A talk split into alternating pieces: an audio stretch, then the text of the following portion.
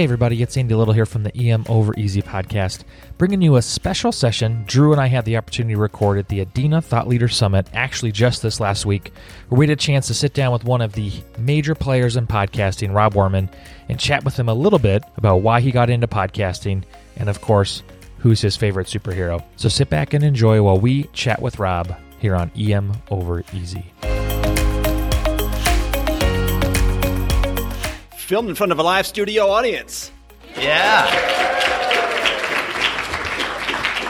Are you okay with that live mention? No, that's a fine live mention. So, Rob Orman, you are one of the voices and powers that be in social media, medical education, and podcasting. We're so excited to be recording with you in front of a live audience at the Adena Thought Leaders Summit and really appreciate the invite to be here.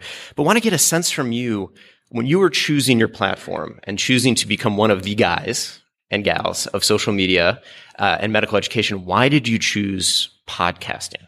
So I, I, don't know that I chose podcasting. It was, I got into it early on about 15 years ago with my brother. And we were doing a podcast that was totally unrelated to medicine. And we just did it as brothers, this project. And eventually I thought, oh, you know, I could probably do this for medicine. And so I checked and there was one other guy doing a medical podcast who'd been doing it for a couple months. It was it turned out it was Scott, and I listened. I was like, "Geez, I could do that." and th- and then I just started doing it, and really the whole idea was I wanted to build a bridge between what we do and consultants. It was the original idea was curbside consults because we're doing this and I know all these people. I can just take my iPhone into their office and I can record them and I can put that in the podcast. And so I didn't really think about, wow, is this really, is this really the media that I want to engage with? It's just, it's just how it happened. So I wouldn't say, you know, like pretentiously, well, podcasting chose me. It was just what I did and the natural evolution. Well, I think that's the same for us when we were looking at EM over easy is it's an easy way to get out there without a lot of expense and a lot of hassle initially. And then all of a sudden you realize as you're starting to do it, there is a lot of expense and there is a lot of hassle uh, to make a good product that people actually want to listen to. So how did you go from a phone in a room with some consultants to see where you are now, Hippo EM and uh?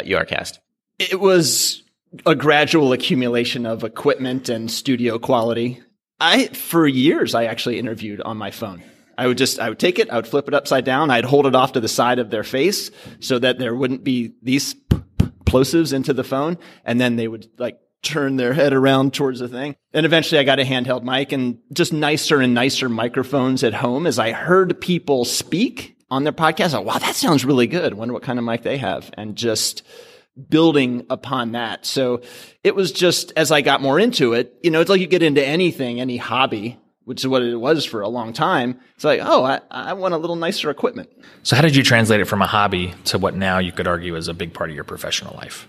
Very early on, I connected with Mel Herbert, who runs EM:RAP, and I sent him some stuff and then I started working with him and eventually ran that for several years.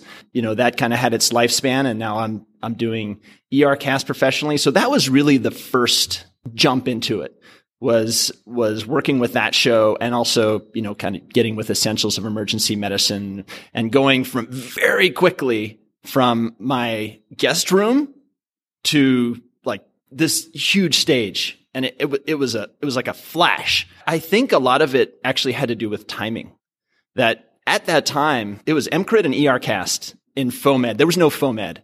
And so it was, uh, it was, I didn't have to really distinguish my voice. I'd like to say, yes, is because of amazing talent.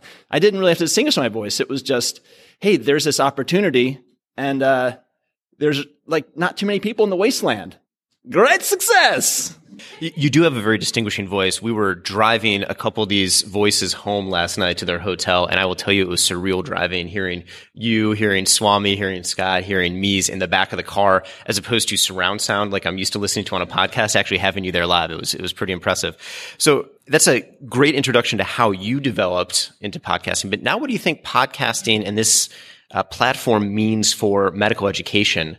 Going forward and what has it done to change the way we are learning and educating? You know, echoing what Scott and Mizuho and what, what a lot of it has been said here. Mike, Mike said that I think that there's actually an overemphasis on the importance of podcasts. I, you know, Scott was talking about fertilizer. I think of your education eh, like a sword. You know, you're you're building that sword in your training and you're you're crafting it. Podcasts sharpen that sword. And then, you know, when you're in attending and, you know, you're several years in your career, you're doing a lot of short sharpening, sharpening because you already have that foundational knowledge. You should still be building on it. So I get asked what if I go do grand rounds by a lot of the attendings. They say, Hey, our residents are saying, Oh, we learned this on a podcast. Like these effing podcasts are ruining our lives. You know, it's like, that's not true. And it, and it really can be a dangerous trap because for one, you are really reliant on the podcaster. And are they doing, are they being, you know, peer reviewed? Are they doing their due diligence to learn this stuff? Because some things people say and write are frankly wrong and potentially dangerous. So that has to be filtered and you have to discriminate there. So I think that foundational knowledge is underappreciated and underemphasized today because podcasts are so easy right? Like, you know, I'll spend days and days making a show that is going to be entertaining and listenable and it's going to have high yield facts in it. And, you know, Scott said it's pre-digested and it's meant to be really entertaining and you should have a good time listening to it. But that's not, that's not how you build your sword, right? That's, that's how you stay sharp. Yeah, my favorite analogy is not a sword, which odd coming from the guy who doesn't drink, but is beer. That when you pour it when you pour a beer, I poured a lot when I was a kid. When you pour a beer, the top is this little little bit of foam, right? And so that's where podcasting falls. Is that the the beer is reading and uh, going to conference and listening to lectures on people giving stuff. To, to play devil's advocate a little bit, because I think some of the podcasting personalities here are downplaying the importance of this. I, I agree completely that you have to have a foundation in good clinical medicine, but this also allows the dissemination of so much information in a way that previously was not disseminated. You couldn't hear a ground round talk across the country, even though it was on an amazing topic. And now we're hearing lectures from essentials and hearing lectures that are given at grand rounds or just hearing specialists excellent contact information that all you have to do is click a button on your phone. It's not the end all be all, but it's information disseminated in a manner that 10 years ago you couldn't get. Yeah, the knowledge translation window is super small. Is super small now. I mean, there's a lot of there's a lot to that, and that's great. That's great. But I think it's also not so great because the echo chamber is so, I mean, it, it's, it's so loud. It's like, oh, this article comes out. Oh, that's the greatest thing since sliced bread. You know, hey, you haven't actually done that clinically. Have you really had the time to digest that? So it's important that we get the knowledge out there. But I think sometimes people are too excited to just jump on this hot new, you know, they say sexy thing, even though that's kind of an overused word and, you know, a bit of a but uh, we can edit that out. No, don't edit. That. That's a sound effect. You can you can put that on loop. It's gonna be intro and exit.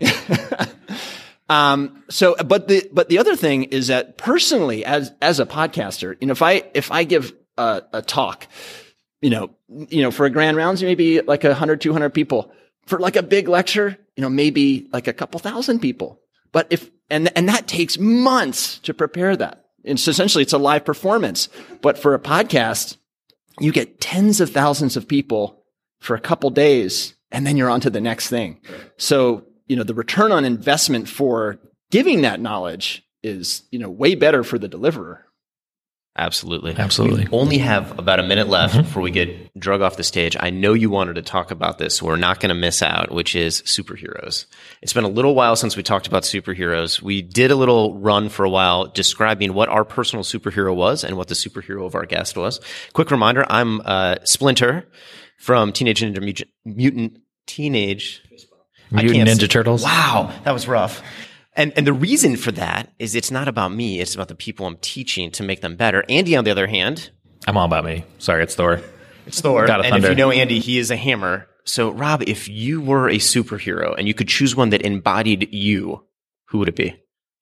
Well, that embodied, oh man, that, well, my, my favorite superhero growing up was Daredevil.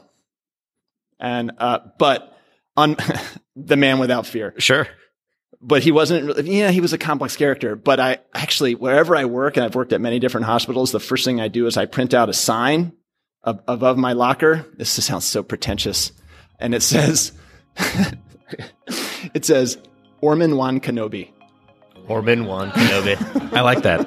There it is. Well, with that, thank you so much for listening to this special edition EM Over Easy episode. Rob, thank you for joining us. It was a pleasure. It's been a delight. Thank you, guys.